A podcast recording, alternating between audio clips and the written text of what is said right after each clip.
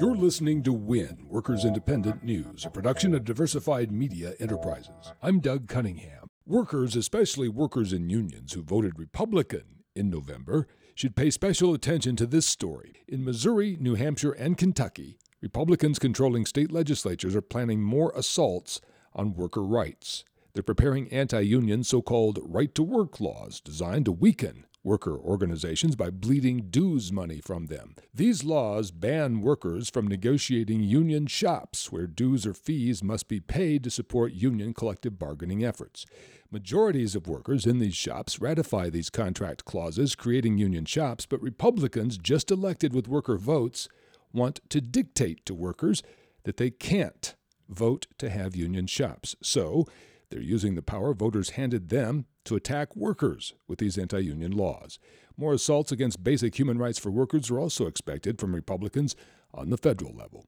Chuck Jones, president of United Steelworkers Local 1999 at the Carrier plant in Indianapolis, says Trump, quote, lied his ass off, end quote, about saving Carrier jobs from being sent to Mexico. Jones says while it is true that some jobs were saved, hundreds more jobs from Carrier are still going to Mexico. And Carrier's parent company is getting $7 million in tax credits from Indiana to add insult to injury to the people of Indiana. People got false hopes that they were going to keep their jobs, and when it, when all the smoke cleared, 730 of our members are keeping jobs, 550 aren't going to have a job.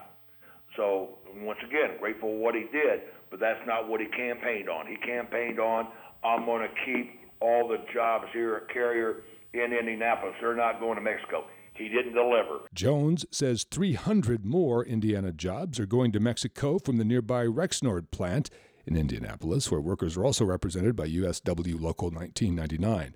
The Indiana AFL CIO is planning a Christmas prayer vigil for Carrier and Rexnord workers losing their jobs to Mexico on Sunday, December 11th, at Mount Olive Ministries in Indianapolis. Workers Independent News is brought to you by the American Federation of Teachers and its 1.6 million members working to reclaim the promise of public education, health care, and public services for our students, their families, and our communities. More information online at aft.org. Brought to you by Union Active, your certified iOS and Android mobile app developer, offering high quality, union made mobile apps backed by a support team which upgrades your product to every new mobile operating system. Features, pricing, and examples are online at unionactive.com. You've been listening to WIN, Workers Independent News. For more information, visit laborradio.org.